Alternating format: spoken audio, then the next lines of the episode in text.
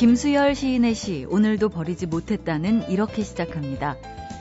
달고 달아 신을 수 없어 신발장 구석이나 차지하고 있는 한가 쓰레기에 불과한 것들이지만 함부로 버리지 못했다. 나를 데리고 걸어온 숱한 길을 생각하면 살아온 날, 날들조차 폐기 처분되는 것 같아 함부로 버리지 못했다. 옛 이야기를 읽다 보면요, 내가 누구인지 알려주는 결정적인 징표로 이 신발이 자주 등장하지요. 그리스의 영웅 테세우스가 자신이 누구의 아들인지 알게 된 것은 아버지가 섬돌 밑에 감춰둔 가죽신을 발견하면서부터고요. 왕자가 신데렐라를 찾아낼 수 있었던 것도 신데렐라가 잃어버린 유리구두 덕분이었죠. 주인의 발 모양에 맞게 길들여지는 신발의 속성도 그렇고요. 또 오래된 신발에 더욱 애착이 가는 주인의 마음도 그렇고 신발은 나의 분신처럼 여겨지는 조금은 특별한 대상인 것 같은데요. 차가운 눈길 위로 나를 부지런히 데리고 다녔던 겨울 신발을 이젠 슬슬 들여놔야 할 때가 됐습니다. 비록 더러워졌고요. 여기저기 마모도 됐지만 신발 밑창에 새겨진 지난 겨울의 시간들과 동선들이 더없이 소중하게 느껴지네요. 안녕하세요. 소리나는 책 라디오 book club 참여연입니다.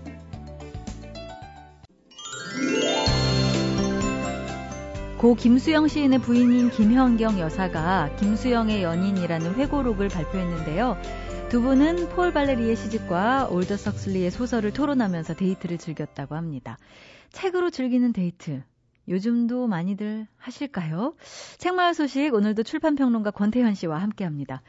어서 오세요. 예, 안녕하세요. 네. 권태현 씨는 소시적 연애 시절에 같은 책 읽고서 토론도 하면서 데이트 많이 즐기셨습니까? 책을 읽고 토론만 하는 정도가 아니라 예. 어, 책을 같이 이제 있는 자리에서 읽어주고 네. 읽어주고 그 느낌을 물어보고 음. 어, 그리고 또 그러고 나서는 다음 책을 골라서 또 읽어주고 네. 뭐 이런 일을 했습니다. 어, 그래요. 근데 두 그냥 토론만 진짜- 하는 거하고는 다르게 읽어주면 네. 어, 직접 그 순간의 느낌의 반응을 얻을 수가 있거든요. 예, 예. 예.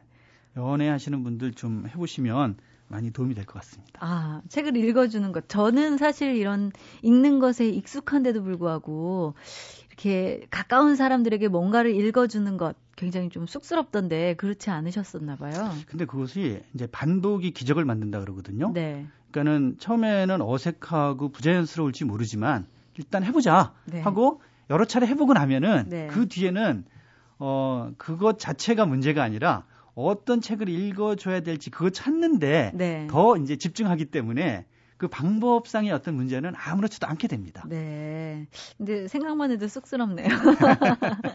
자, 오늘 소개해 주실 책은 어떤 거죠? 예, 미국의 신경과학자 샘 해리스가 쓴 책인데요. 네. 책 제목이 좀 심각합니다. 자유의지는 없다. 자유의지는 없다. 없다. 예, 그러면 무언가에 의해서 항상 조종당한다는 이야기인가요? 그렇습니다. 무언가에 의해서인가요? 어, 이제 결론부터 말씀드리면 네. 원인 배경 때문에 그렇습니다. 네. 원인 배경. 예, 그러니까 우리에게 에, 주어진 환경과 그 환경 속에서 어떤 일을 해야 되는 그 당면한 순간에 원인이 작용을 해서 네. 우리 몸에 영향을 미치고 그래서 우리는 뇌가 반응을 하고 그대로 따라서 움직인다는 겁니다. 음. 예, 신경과학자다운 이야기인 것 같은데 그렇게 생각한다면은 굉장히 어 나는 뭐지? 예, 예, 이게 이제 나의 바- 자아가 반발하는 느낌이 드는데요. 그러니까 이제 그걸 인정하고 싶지 않은 거죠. 네, 네. 예. 그래서 반대 의견도 많고 실제로 네. 이게 얼마나 어, 아슬아슬한 이야기인지 자기도 안다. 네. 이러면서 이제 책을 시작을 하고 있거든요. 네. 어, 저자는 이제 두 명의 전문 강도가 가정집에 침입을 했다가 살인까지 저지른 끔찍한 사건 이야기를 앞에 들려줍니다. 네.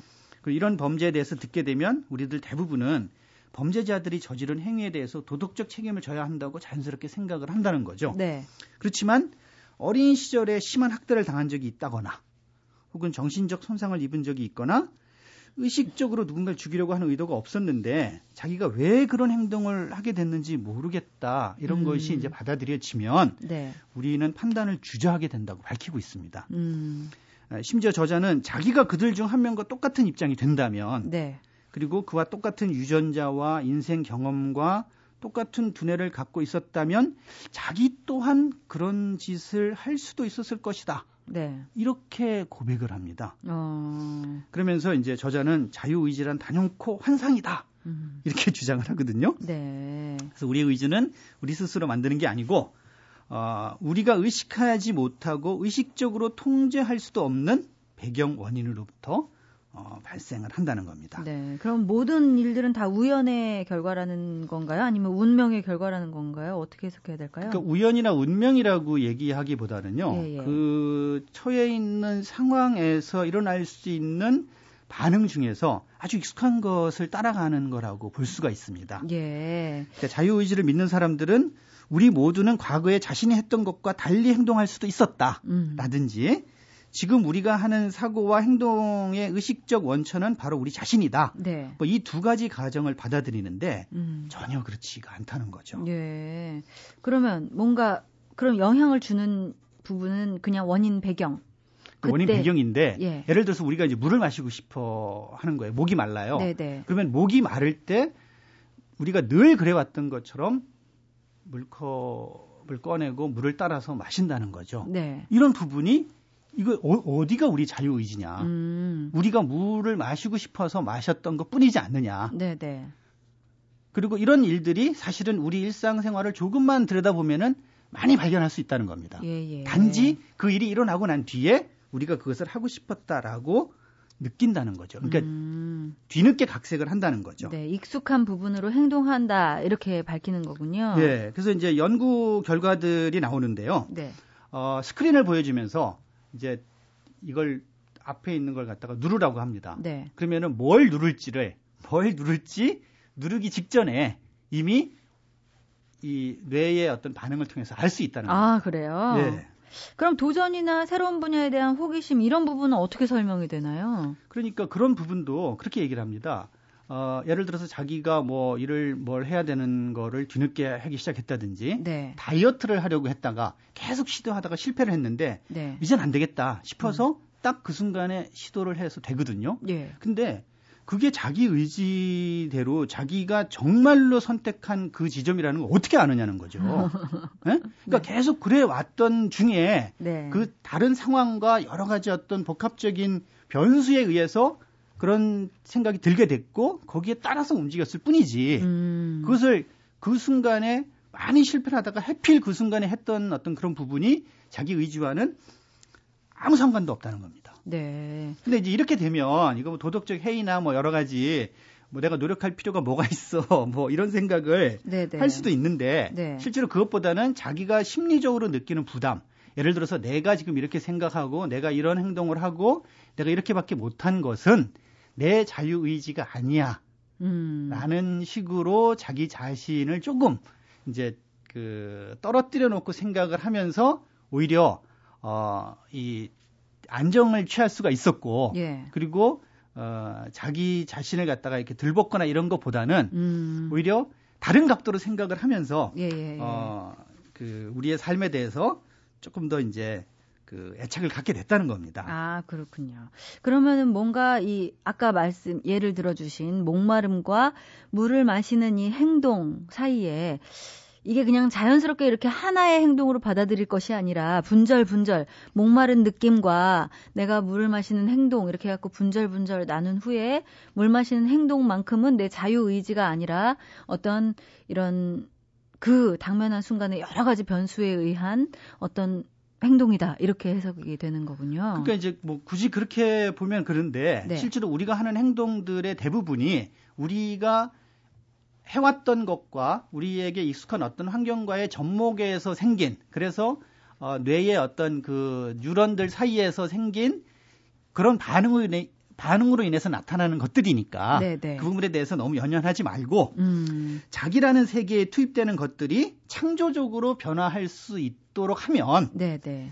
아, 새로운 기술을 습득하거나 뭐 새로운 관계를 맺거나 관심을 끄는 새로운 습관을 들이거나 이렇게 했을 때 이 당사자의 인생은 근본적으로 바뀔 수도 있는데 음. 그 부분을 우리가 노골적으로 선택을 할 수는 없지만 네. 그런 가능성에 대해서는 이제 열어두고 있습니다. 음, 탁 손에는 와서 닿지는 않는 느낌이 들기 때문에 더더욱 이 책을 찾아서 읽어봐야 될것 같아요. 아니 그런데 이게 이제 우리가 하는 것들 중에 네. 우리가 왜 그런 행동을 했는지 모르겠다 싶은 것들이 사실 왕왕 있거든요. 예. 어, 근데 다른 것들은 익숙한 행동이었기 때문에 그런 생각이 안 드는 것 뿐이고 네. 느닷없는 상황에서 엉뚱한 행동을 하게 됐을 때 우리 자신을 책망하거나 또 다른 사람을 비난하는 경우가 많은데 예. 그때 아 우리의 자유 의지의 어떤 역할이 그렇다. 음. 그리고 우리의 뇌가 뭐 전혀 저런 다른 각도로만 움직인다는 게 아니라 우리의 뇌가 반응하는 것을 우리가 인식하는 게 아주 일부에 지나지 않는다. 네. 이렇게 이야기를 해주고 있습니다. 그렇군요. 오늘 말씀 고맙습니다. 네, 감사합니다. 잊혀질 뻔한 책, 묻혀질 뻔한 책을 소개해드리는 시간이죠. 뻔한 책. 이번 주에 소개해드릴 뻔한 책은 미국의 저명한 문화비평가 벨 훅스의 대표작 All About Love입니다. All About Love. 우리말로 번역하면 사랑의 모든 것 정도가 될 텐데요. 제목 그대로 사랑에 관한 작가 고유의 생각이 담겨 있는 에세이입니다. 사랑에 대한 철학을 다루고 있다는 점에서 에리히 프롬의 사랑의 기술이나 롤랑 바르트의 사랑의 단상과도 비슷한데요. 21세기 사랑에 대한 신고전으로도 불리는 All About Love에 관한 이야기. 이 책을 펴낸 도서출판 책 읽는 수요일에 배영진 주간께 들어봤습니다. 어, 우리가 사랑에 대해서 감이 안다고들 얘기하지만 그렇다면 사랑은 무언가 우리는 사랑에 대해서 알고 사랑이라는 말을 쓰고 있는가에서 출발을 합니다. 처음에 사랑이라는 명제에 대해서 이제 정의를 내리는데요. 사랑이란 서로에 대한 관심과 존경, 서로에 대한 이해와 책임감을 통해 자기 자신뿐 아니라 다른 사람의 영적인 성장을 돕는 것이다. 이러면서 벨룩스는 얘기합니다. 사랑이 마음과 마음의 만남이라고들 우리는 흔히 얘기하는데 그게 아니라 영혼과 영혼의 만남이다. 그 사람의 내면 그 너머를 볼 수 있어야지 영혼끼리 결합될 수 있는 것이다. 라는 얘기를 하죠. 그래서 사랑이야말로 정말 혁명이고 이 사랑이 어떻게 혁명이 될 수 있는지 그 과정에 대해서도 상세히 얘기를 해 줍니다. 어, 이 책을 읽고 나면은 내가 여태까지 했던 사랑들이 사랑이었는지 아니었는지 그것과 아울러 내가 사랑에 왜 실패했는지 지금부터의 사랑이 어떻게 달라질 수 있는지 약간의 비전이 보여집니다. 정말 읽으면서 밑줄 그을 내용들로 가득한데 그 어떤 책에서도 볼 수 없었던 내용들이라는 장점이 있습니다. All About Love의 요지는요, 사랑은 빠지는 것이 아니라 스스로의 의지와 선택으로 행하는 것이고, 또 사랑에 대한 교육은 사랑 이라는 말에 대한 올바른 정의를 내리는 것에서부터 시작돼야 한다는 건데요. 그래서 책 속에 이런 문장도 있다고 합니다. 여행을 할 때 원하는 목적지로 가기 위해서는 스케줄을 짜고 지나칠 곳을 지도에 표시해야 하듯이 사랑을 할 때 우리가 떠나는 여행에서도 우리를 안내해 줄 지도가 필요하다. 그리고 그 출발점은 우리가 사랑을 이야기할 때 그것이 의미하는 바를 정확히 아는 것이다. 배영진 주간의 말씀대로 책 속에 밑줄 그을 만한 좋은 내용이 참 많은 것 같은데요. 배영진 주간은 이 문장에 밑줄을 그으셨대요. 화성에서 온 남자, 금성에서 온 여자라는 식으로 남녀를 차별적으로 대한 사회에서는 남자는 필연적으로 권력을 원하고 여성은 감정적인 친밀함과 유대감을 원하도록 구조화된다. 이런 세계에서는 누구도 사랑을 제대로 알아가는 기회를 갖지 못한다. 왜냐하면 이 세계의 질서는 권력 관계이지 사랑이 아니기 때문이다. 이런 교육을 받고 자라는 소년과 소녀, 남자와 여자들에겐 사랑이란 중요한 것이 아니며 설사 중요하더라도 권력을 주고 지배하고 주도권을 잡는 것에 비하면 아무것도 아닌 것으로 밀려난다. 이런 내용이 나오는데요. 우리가 보통 사랑을 할 때 주도권을 누가 잡느냐, 뭐 이런 얘기 많이 하잖아요. 그게 얼마나 잘못된 내용인지. 그리고 남자들은 뭐 동굴로 들어가는 걸 좋아하니까 우리가 그걸 인정해줘야 된다 그러는데 사실은 동굴로 들어가고 싶은 건 여자도 마찬가지일 때가 있죠. 근데 자꾸만 차이를 얘기하면서 너와 나는 달라. 그렇기 때문에 이걸 인정해줘. 라고 강요해서는 안 된다는 얘기가 나옵니다. 아, 정말 그러네요.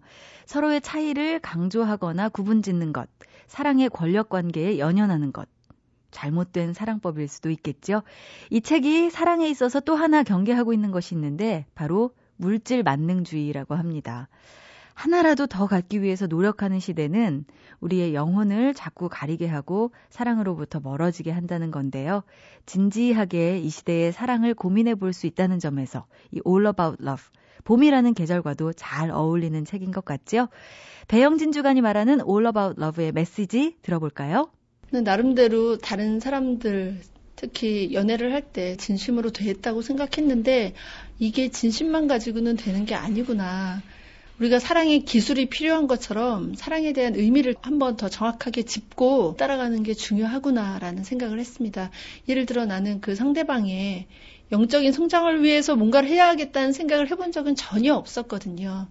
그와 나와 만나서 무엇을 먹고 어디에 가고 같이 있으면 행복하고 근데 이런 도취나 집착은 사랑의 아주 일부일 뿐이었던 거죠. 어, 같이 뭔가를 성장시킬 수 있는 그런 힘을 만들어내고 싶다는 어떤 의욕이 생기더라고요. 그리고 비단 연인 간의 사랑뿐만이 아니라 공동체라든가 나의 부모와의 관계라든가 혹은 내 자식이나 친구와의 관계라든가 그 안에서 사랑을 찾지 못하면 우리는 끝끝내 그 어떤 물질로도 공허감을 느끼게 될 거라는 그런 얘기가 나옵니다. 그래서 내가 정말 사랑을 찾는 게 얼마나 중요한 일인지 더 뼈저리게 느끼게 되는 거죠. MBC 라디오 95.9 MBC 라디오 네, 현재의 시점에서 과거를 돌아보고 정리하는 것과 미래를 전망하고 계획하는 것 중에서 무엇이 더 중요할까요? 글쎄요, 머릿속으로는 과거를 돌아보고 정리하는 작업이 선행돼야 한다, 이렇게 판단하면서도 앞만 보고 달려가는 사회의 분위기 때문일까요? 현실적으로는 과거는 일단 덮어두고 미래에 방점을 찍게 되는 경우가 많죠. 그러다 보니까 과거의 허점과 과오가 또 현재와 미래에 그대로 다시 되풀이되기도 하고 무반성적이고 무책임한 사고와 행동들이 일종의 통념이 되고 관행이 되고 있는데요. 우리의 역사도 그래왔다는 것을 보여주는 책이 있습니다. 이번 주 북카페에서는 정의보다 폭력이 앞섰던 과거를 통해서 오늘날의 현실을 짚어보는 책, 대한민국 잔혹사를 발표한 성공회 대학교 사회과학부의 김동춘 교수님과 함께 합니다. 어서 오세요. 예, 안녕하십니까. 네, 안녕하세요. 어, 책을 읽으면서 계속 들었던 생각은, 어, 이것은 더 이상 그냥 지나간 과거의 일만은 아니구나. 현재도 많은 부분 되풀이되는 부분들이 있구나 하는 생각을 했는데요. 어, 사실 이 과거사를 바라보는 입장들 여러 가지 입장들이 있잖아요. 예. 과거는 과거일 뿐이다. 다 지나간 것 다시 왜 이렇게 들춰내야 하느냐. 미래가 중요하다. 처음에 저도 이 이야기를 드렸는데 어, 지금 일이나 똑바로 하자는 그런 여론도 만만치 않았죠. 예, 우리 사회가 항상 그렇게 지금까지 진행되어 온 것 같습니다. 네. 예. 어, 과거사가 그렇지만 반드시 뭐 중요하다. 반드시 짚어져야 한다 하는 어, 이야기를 하시는 이유라면 뭐를 들 수 있을까요? 글쎄요, 여기 우리가 흔히 과거사라고 하면 지나간 것으로 생각하는데 지금 과거는 사실상 현재에 녹아 있는 과거죠. 그러니까 네. 현재의 일부가 되어 있고요. 그 다음에 또 미래는 현재가 만들어져서 미래가 되는 것이니까 과거와 미래는 단절되어 있지 않고 현재 속에 녹아 있는 것이죠. 그러니까 네. 예를 들면 우리가 뭐 사법부의 문제를 제기할 때도 오늘날 사법부의 여러 가지 뭐 판결의 문제점을 제기한다면 그것이 과거에 잘못된 관행이 현재 그대로 남아 있기 때문에 우리가 과거를 문제 삼는 것이지 그냥 단순히 지난 지나간 것을 우리가 지금 끄집어내는 것은 아니죠. 그러니까 예. 현재와 관련시켜서 봐야 된다고 생각합니다. 예. 책 머리말이 읽으면서 굉장히 답답한 마음이 들면서도 사실 현실이다 이런 생각도 들었습니다.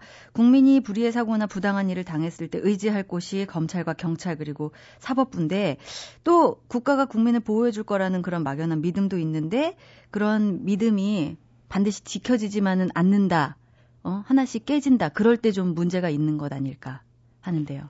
그렇죠. 기본적으로 제가 여기서 문제 삼고 있는 대한민국 잔혹사의 문제는 네. 그, 어, 현재의 공권력이라고 할까요? 그 다음에 사법부 혹은 경찰 혹은 그 국가 권력을 담당하고 있는 행정 이런 부분이 어떻게 국민의 편에서 어, 그 활동을 하지 않는가? 왜 그런가? 이제 그 뿌리를 이제 추적하는 작업이기 때문에 거기서 특히 국민 중에서 우리 사회에서 약자들, 소수자들, 이 사람들이 국민, 이 국가로부터 충분히 보호받지 못하고 또 억울함이 있을 때 그걸 국가가 해결해 주지 못하는 현실. 그거를 제가 여기서 지금 주로 문제 삼고 있는 것입니다. 예. 힘과 정의의 그 관계, 그것에 대해서 많이 주목해 주신 것 같은데요. 왜 이게 이렇게 좀 어그러졌을까 하는 그 기저에는 이념 문제가 굉장히 큰 것 같습니다. 우리의 과거사가 좀 이념으로 이렇게 나뉘어지는 그래서 조금은 어, 오해를 받거나 아니면 억울한 부분이 생기는 그런 부분이 있는 것 같은데요. 왜 이렇게 됐을까요? 어, 반드시 2년만은 아니고요. 그러니까 네. 그 군사 정권과 그다음에 한국 전쟁 이런 걸 거치면서 그 해석의 문제도 있지만 사실의 문제, 그러니까 과거에 관련된 사실을 정확하게 알려야 되는 문제가 있는데 네. 이 과거에 자기의 그 떳떳하지 못한 일을 했던 사람들은 자기의 그 과거가 들추어내지는 것을 원하지 않죠. 네. 그러다 보면은 어, 과거의 사실을 이렇게 덮어보려고 하고 그래서 이 팩트 사실 자체가 제대로 알려지지 않다가 보니까 이걸 둘러싼 논쟁이 있고요. 네. 그 다음에 이제 물론 그걸 넘어서서 해석의 차원이 있긴 하죠. 그렇지만 우리 사회에서는 해석의 차원보다는 더 중요한 것은 제가 봐서는 사실의 차원이 충분하게 공개되거나 정리되거나 평가되고 있지 않다는 데서 더 심각한 문제가 있는 게 아닌가 이렇게 생각이 되네요. 네. 사실에 대한 문제 이야기하셨는데 사실을 제대로 봐야 된다 이런 입장에서 생각할 때 이 역사 국사 편찬위원회가 현대사를 조명한 대한민국사를 편찬할 예정이었는데 필진이 좌편향적이라는 비판이 나오면서 편찬 작업이 중단됐다 이런 부분도 좀 문제시 되는 것 아닐까 하는 생각이 들고요. 그러니까 기존의 공식적인 시각 그동안 통념적인 시각과 약간 어, 이견을 가지고 있는 시각이나 새로운 사실을 들춰낼 경우에는 이제 무조건 좌편향이라고 몰아붙이는 것 자체에 문제가 있는 것이고요. 예. 예를 들면 금성교과서 같은 경우는 그 전에 통상적인 냉전적인 시각과는 좀 다른 시각을 가지고 있었고 그래서 좌편향이라고 몰아붙이는 것이죠. 이건 일본에서 국사교 자기 나라 역사를 은폐하는 것하고 다르지 않습니다. 기본적으로. 예, 예, 예. 예. 어떻게 해야 될까요? 아, 이거는 그러니까, 어, 과거에 어떤 학술적으로 연구돼서 정리된 부분들을 어떻게 받아들일 거냐의 문제죠. 네. 예를 들면, 예를 들면, 그 금성 교과서 문제 같은 경우는 이미 학문 사회에서는 다 공인된 사실인데 정부가 그것을 인정하지 않으려고 하는 거죠. 예. 그렇다면 정부가 끼어들지 않아야 된다 이런 입장이신가요? 지금 기본 취지는 그 거민정 교과서죠. 그런데 지금 국정 교과서로 만들려고 하는 거죠. 예, 다시 예. 과거식으로. 예. 하나의 시각만 국민들이 갖도록 만들려고 하는 그런 시도가 있는 거죠. 예, 좀 균형 잡힌 시각이 필요할 텐데 좀 편향된 시각으로 있는 거는 분명히 있는 것 같습니다. 아니면 한쪽으로 몰아가려는 것 같은 것들도요? 예, 예, 그렇습니다. 학교 교육에서 특히 그런 점이 강한 것 같습니다. 예. 김동춘 교수님은 과거사 중에서도 특히 국가 폭력 문제를 연구해 오셨습니다. 진실 화해를 위한 과거사 정리위원회에서 국가 폭력 희생자들의 실상을 밝히는 일에도 참여하셨는데요. 우리나라 국가 폭력 어, 포지셔닝을 해본다면 어떻게 생각할 수 있을까요? 글쎄요, 지금 최근에 남아공화국에서 그 광부들 파업에서 약 한 43명이 광부들이 경찰에게 살해된 일이 있었는데 그런 나라 정도는 아니지만 그렇다고 해서 그 어느 정도 어 국민들의 어떤 권한이 보장되고 있는 그리고 강압에 의해서 국민들이 불법으로 구금이 되거나 혹은 블랙리스트나 이런 것에 의해서 탄압을 받거나 혹은 불법 사찰을 받거나 이런 정도의 선진국의 수준에는 아직 도달하고 있지 못한 것 같아요. 물론 네. 선진국의 경우에도 여전히 블랙리스트 같은 게 있고 최근에 영국에서도 나왔지만 미국에서도 이런 인권 탄압이 있는 건 사실이죠. 그렇긴 하지만 한국은 지금 지난 이명박 정부에서 용산 참사라든지 청와대 불법 사찰 같은 경우는 오히려 한국이 후발 후진국에 약간 가까운 그런 네. 모습을 보여주고 있죠. 네. 그 흔히 국가 폭력이라고 얘기하면 우리가 그냥 생각하는 어떤 물리적인 폭행이나 학살, 고문만 생각하는 부분도 있는데 아까 말씀해 주신 대로 어, 총리실의 불법 사찰 같은 경우 사실 국가 폭력이 이제 형태가 다양해지고 있는 것 같아요.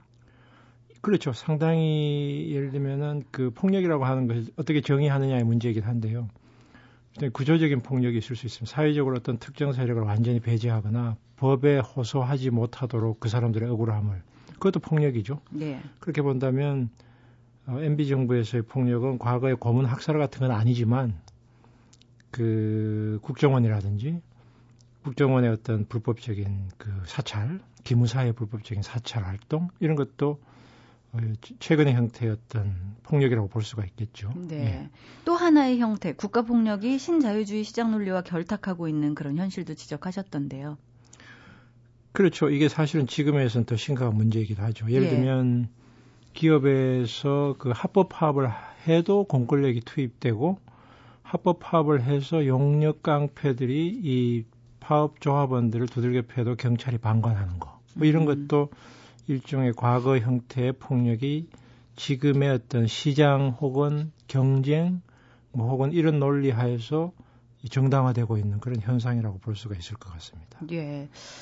아, 그러니까 약자들 입장에서는 답답하고 당하고도 어, 어디 가서 하소연할 데도 없고 하소연하고 나도 몰리는 그런 처음에 머리말에서 지적해 주셨던 그런 상황들이 사실은 너무나 황당한 상황이지만 발생하고 있는 거잖아요. 예. 어, 그래서 더더욱 이 대한민국 잔혹사의 교수님이 쓰신 대목, 한나라의 문명 수준은 불법행위와 부정의가 발생했을 때 이를 교정할 수 있는 제도적 법적 장치 완비 여부 그리고 피해자의 고통에 대한 사회적 공감의 정도와 수준에 달려 있다. 지금 한국에서 진행되는 사회적 고통에 공감하는 정도는 대중의 집단 기억, 역사 의식에 기반을 두고 있다. 역사 의식과 공감은 시민 사회의 문화적 정신적 기반이다라는 내용이 책을 읽는 내내 계속해서 인상적이었고 떠올랐는데요. 그렇다면 우리나라 수준은 어느 정도 수준일지 교수님이 생각하는 그런 위치는 어느 정도일까요? 글쎄요, 이것을 그, 그대로 외국하고 비교하기는 쉽지는 않겠습니다만, 예.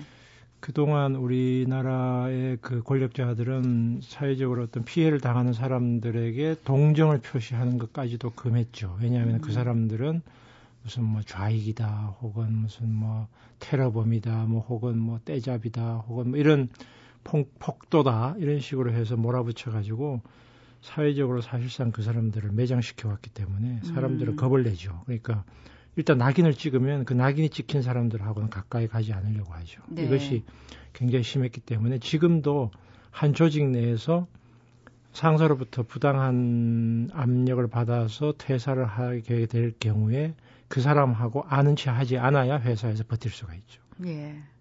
지금도 지금 계속되고 있습니다. 예, 지금도 계속되고 있습니다. 예. 예.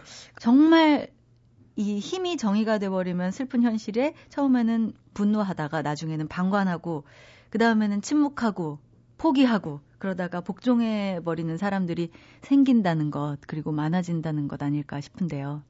대부분의 사람들이 그렇게 살고 있죠. 예. 어떤 조직에서 살아남기 위해서는 그 조직에서 지목하는 어떤 뭐라고 할까 상사에게 대들다거나 아니면 조직을 어 뭐 이렇게 심하게 그 조직 논리를 침해한다는 사람들에 대해서 거리를 두게 만들고 있죠. 예. 그렇게 하면 당신들이 살아남는다 이렇게 하고 있죠. 최근에 국정원 그 여직원의 그 선거 개입 문제에서 그걸 고발했던 사람을 파면하지 않습니까? 파면하면서 그 국정원 직원들이 했던 말이 바로 그런 거죠. 완전히 뭐 조직의 배신자처럼 몰아붙였죠. 그러나 그걸 고발한 사람은 사실은 시민적인 입장에서 한 것인데 어떤 것이 옳은 편인가? 이건 어느 정도 국민들이 판단할 수 있지 않을까요? 네. 국민들이 판단을 할 수 있습니다. 예. 그렇지만 예. 판단을 하고 나서 예. 그 다음 무엇이 바뀌는가? 이런 상황들이 계속해서 발생하고요. 예. 또 되풀이 되고요. 그리고 어 반성이 없고요. 이런 상황들에 대해서 예. 그러면 약자들은 어떻게 해야 될까요? 해법을 뭐 교수님께 뭐 여쭤보는 건 아니지만 이게 계속해서 교수님 처음에 말씀해 주셨듯이 과거가 지금 계속해서 쌓여서 현재가 되었고요. 지금 현재도 계속해서 발생하고 있는 일들인데요. 조금 조금씩 바꿔 나간다면 어떤 부분부터 바꿔 나가야 된다고 생각하시는지요? 글쎄요, 이게 굉장히 크- 어, 어려운 문제인데요. 이거 이 모든 문제의 중심에는 사법부가 있습니다. 그러니까 사실상 그 공권력 경찰이나 혹은 뭐 이런 그 공권 폭력적인 행사가 불법적으로 이루어졌다고 하더라도 회사에서 불법적으로 해고를 했다고 하더라도 이것을 교정할 수 있는 최후의 볼은 사법부입니다. 음. 그런데 사법부가 이 예를 들면 부당한 해고라든지 부당한 폭력 행사라든지 이런 것들을 교정하지 않는다면 어, 희망이 없죠. 그러니까 사법부가 바로 서는 것이 가장 중요한데 사법부를 어떻게 바로 서게 할 수 있겠는가의 문제에 초점이 주어지게 되죠. 그렇게 네. 되면 결국은 어, 사법부가 어떻게 중립적인 역할을 할 수 있겠는가? 역시 이제 뭐 배심원 제도라든지 사법 참여라든지 혹은 검찰의 기소권 남용을 막을 수 있는 검찰 개혁이라든지 이런 부분들이 우선 중요하겠고요. 그 다음에는 이제 일반 시민적 차원에서는 부당하게 해고되거나 부당하게 폭력을 당해서 억울한 상태에서 살아있는 사람들을 도와주는 역할, 그 사람들 supporting 해주면서 그 사람들이 자기들의 억울함을 풀 수 있도록 힘을 보태주는 역할, 이런 것이 가능해야 되겠죠. 그래야만 이 문제가 바꿔줄 수 있을 것 같습니다. 예. 이 영화 The Reader 책 읽어주는 남자의 여자 주인공도 그렇고요. 실존 인물 아돌프 아이히만도 그렇고 유대인 학살을 자행한 이유를 나치가 시키는 대로 따랐을 뿐이다 이렇게 진술을 합니다. 무조건 복종하는 것이 의무였다는 얘기인데 음, 고문 기술자 이근한 씨의 뭐 말도 책에 쓰셨고요. 권력에 대한 절대 복종 문제 우리나라 현실에서도 꼭 짚어봐야 되는 사안 맞죠? 그러니까 촛불 시위에서 진압 경찰로 갔던 사람들의 인터뷰가 있죠. 두 개의 문이라는 그 영화를 보면 네네. 그 사람들도 사실은 위기에 위험에 처했죠. 왜냐하면 자기도 죽으러 갈 위험성이 있고 실제로 경찰 두 사람이 죽지 않았습니까? 예, 예. 그때 부당한 이 투입을 거부하거나 반대할 수 있는 조직 문화가 있어야 가능한 겁니다. 그래야만 그 조직에 무조건 복종해야 된다는 문화가 있는 한도 내에서는 이런 식의 부정의를 막을 방법이 없습니다. 예. 국정원 직원의 그 내부 고발자 문제도 그렇고요. 그다음에 MB 정부에서 4대강 폭로했던 그 건설 어 연구원의 그 연구원도 마찬가지고요. 그다음에 그 국세청의 청장을 비판했던 그 국세청 직원도 문제 이런 사람들이 다 파면당했습니다.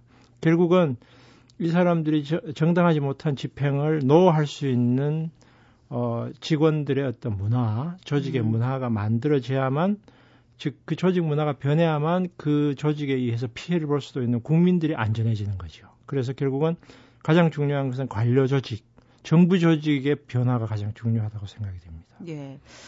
어, 그냥 복종에 대한 무죄.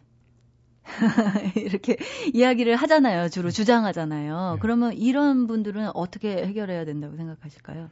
결국은 이게 전, 전쟁 기에도 이런 경우가 많은데요. 네. 그러니까 결국 상명하복의 원리가 가장 철저했던 일본 군대가 가장 잔혹한 군대였습니다. 예. 그러니까 상사의 명령에 충실히 복종했지만 그 조직이 흉기로 변해가지고 사, 수많은 사람들 학살하는 무기가 된 거죠.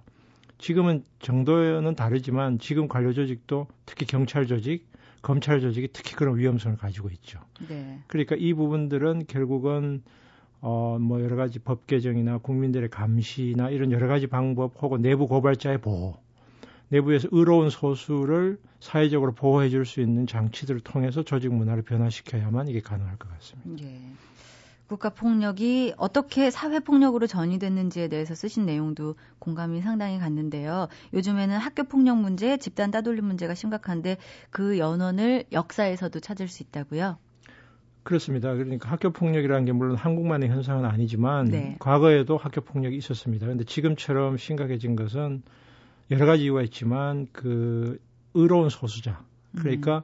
강자가 폭력을 휘두르려고 했을 때 그거를 막을 수 있는 집단이 과거에 있었는데 지금은 그 집단이 없어졌습니다. 그러니까 강자의 눈치를 보거나 혹은 자기가 가해자의 편에 섬으로써 그 왕따가 되지 않으려고 하는 아이들의 그 심리. 네. 그 자기가 피해자이면서 또 어, 이런 그 피해자가 될 수도 있으면서 강자의 편에 서려고 하는 이런 것이 사실은 학교 폭력을 더 심화시키고 있죠. 네. 그러니까 이런 점에서 본다면 사회 폭력이 학교 폭력으로 고스란히 지금 나타나고 있다고 볼 수가 있습니다. 예. 이 집단성 그리고 이런 전체주의는 역사에서 사실 찾아볼 수 있다고 이 책에 쓰여 있는데 책에서 이렇게 얘기해 주신 예들 좀 들어가면서 얘기를 해 주세요. 그 대구의 어, 그 14세 소년의 그, 그 살해 폭력 자살 사건을 가지고 제가 이제 우리나라의 국가 폭력이 어떻게 하나의 미시적인 사회에서 나타나고 있는가 이런 걸 보여줬고요.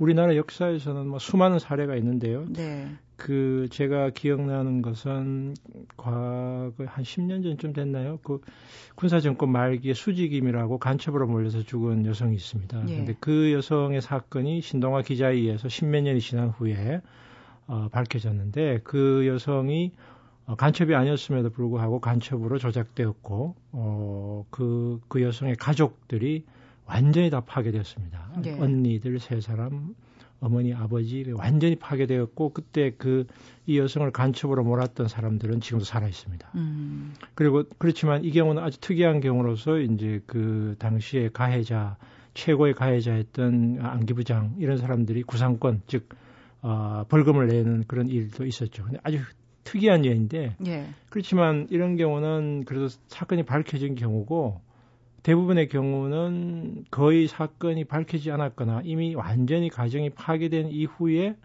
진실이 공개되어서 뭐 이렇게 보상을 받거나 이런 조치들이 있, 었고 그래서 우리 사회에서 이 수많은 사람들이 어 이런 그 폭력의 희생자이면서도 여전히 사회적으로 이렇게 낙인이 찍혀서 고통을 겪고 있죠. 네. 어, 네. 이 대한민국 잔혹사를 읽으면서 계속해서 드는 생각이 과연 공권력이 누구를 위해서 존재하는가인데요. 어, 용산 참사를 통해서도 이런 부분에 대해서 생각하게 됐죠. 특히 제가 이, 이 글을 쓴 가장 그 중요한 계기가 바로 용산 참사였습니다. 예. 그러니까 용산 참사는 그 과거형의 국가 폭력이 현재로 나타나는 것을 제가 느꼈습니다. 예. 아 이게 청산되지 않는 과거가 지금 계속되는구나 이런 느낌을 갖게 된 계기였죠. 실제로 생존을 위해서 막루에 올라간 사람들을 거의 그 테러범 수준으로 몰아가지고 진압을 한 거죠. 예. 이런 사건이 대표적이라고 생각이 됩니다. 예. 정말 이 경찰, 검찰, 사법부에 대한 국민들의 불신도 상당하고요. 사법 정의 없는 정치 재판도 여전한데 인사청문회를 보면요. 오히려 이렇게 힘 있는 분들이 더더욱 법을 많이 어기고 있고요. 예. 별로 죄의식도 없고요. 그런데도 이분들은 힘을 갖고 있고 또 계속해서 힘을 발휘할 수 있는 영향력을 행사할 수 있는 자리에 오르고 있습니다. 어떻게 해야 될까요? 뭐 이건 국민들의 여론도 지금까지 보면은 그 이 판사나 검사들의 가장 큰 문제점이 이 사람들이 법을 안 지킨다는 것이 가장 심각한 문제였죠. 지금 네. 청, 청문회 나선 그 법무부 장관 후보자가 보니까 다섯 번이나 그 교통 범칙금을 내지 않고 결국은 차량이 강제 압류되는 이런 일들을 했더라고요. 예. 그러니까 이 사람들은 오히려 힘이 있기 때문에 자기들은 법을 어겨도 괜찮다고 생각하고 보통 사람들은 약하기 때문에 법을 안 지키면 큰일 난다고 생각하니까 더 법을 잘 지키는 경향이 있어요. 이게 예. 우리 사회가 참 어처구니 없는 일인데요. 그래서 문제는 사실 이 부분들이 처벌을 당해야 되는데 이 사람들이 거기에 대해서 부끄러워하지 않는다는 게 더 심각한 문제가 아닌가 생각이 돼요. 네. 그러니까 국민들에게 이렇게 되면 결국은 법을 지키라고 할 수 있는 권위나 명령이 어, 제대로 설 수가 없게 돼 있는데 에, 이런 부분들이 계속 우리 사회에서의 가장 중요한 역할을 하는 음, 위치에 서게 된다는 것이 에, 우리를 답답하게 만들고 이제 이런 것이 특히 어, 물론 이제 노무현 김대중 정부 때도 이런 일들이 있었지만 MB 정부 이후에 이런 일들이 더욱 많아져 사람들이 이 부분에 대해서 거의 자포자기 심정 비슷하게 된 게 아닌가. 예. 아예 저 사람들은 기본적인 그 뭐 다운 계약 위장 전입 탈세는 다 한 사람들이 다 군대 빠지고 예 그런 생각들을 가지게 되는 정도까지 왔습니다. 네. 예. 국가 폭력이 근절되기 위해서는 국가의 의식 개혁도 필요할 것 같고 제도적 개선도 필요할 것 같은데요. 근본적으로 달라져야 될 것이 있다면 어떤 것들을 짚어주실 수 있을까요?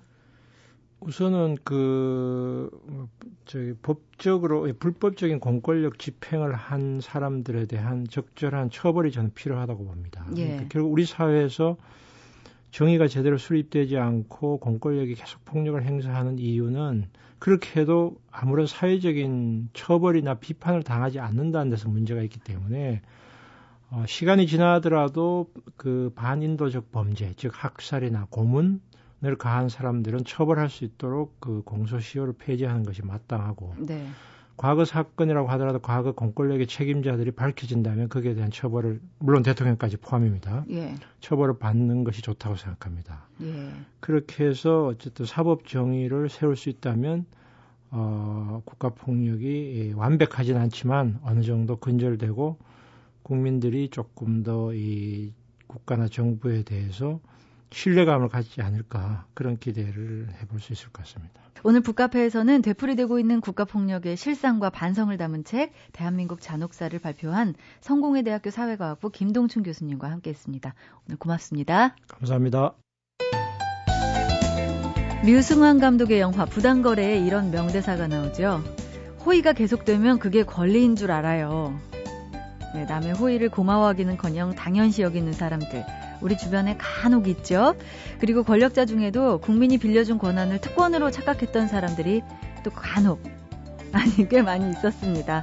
오늘 북카페에서 함께 했던 대한민국 잔혹사를 읽으면서 믿고 뽑아준 국민들의 성원과 호의가 더 이상 악의적으로 변질되지 않기를 바라는 마음 다시금 가져봤는데요. 더 이상 그럴 일은 없을 거라고 굳게 믿겠습니다. 자, 지금까지 소리나는 책 라디오 북클럽 저는 아나운서 참여연이었습니다.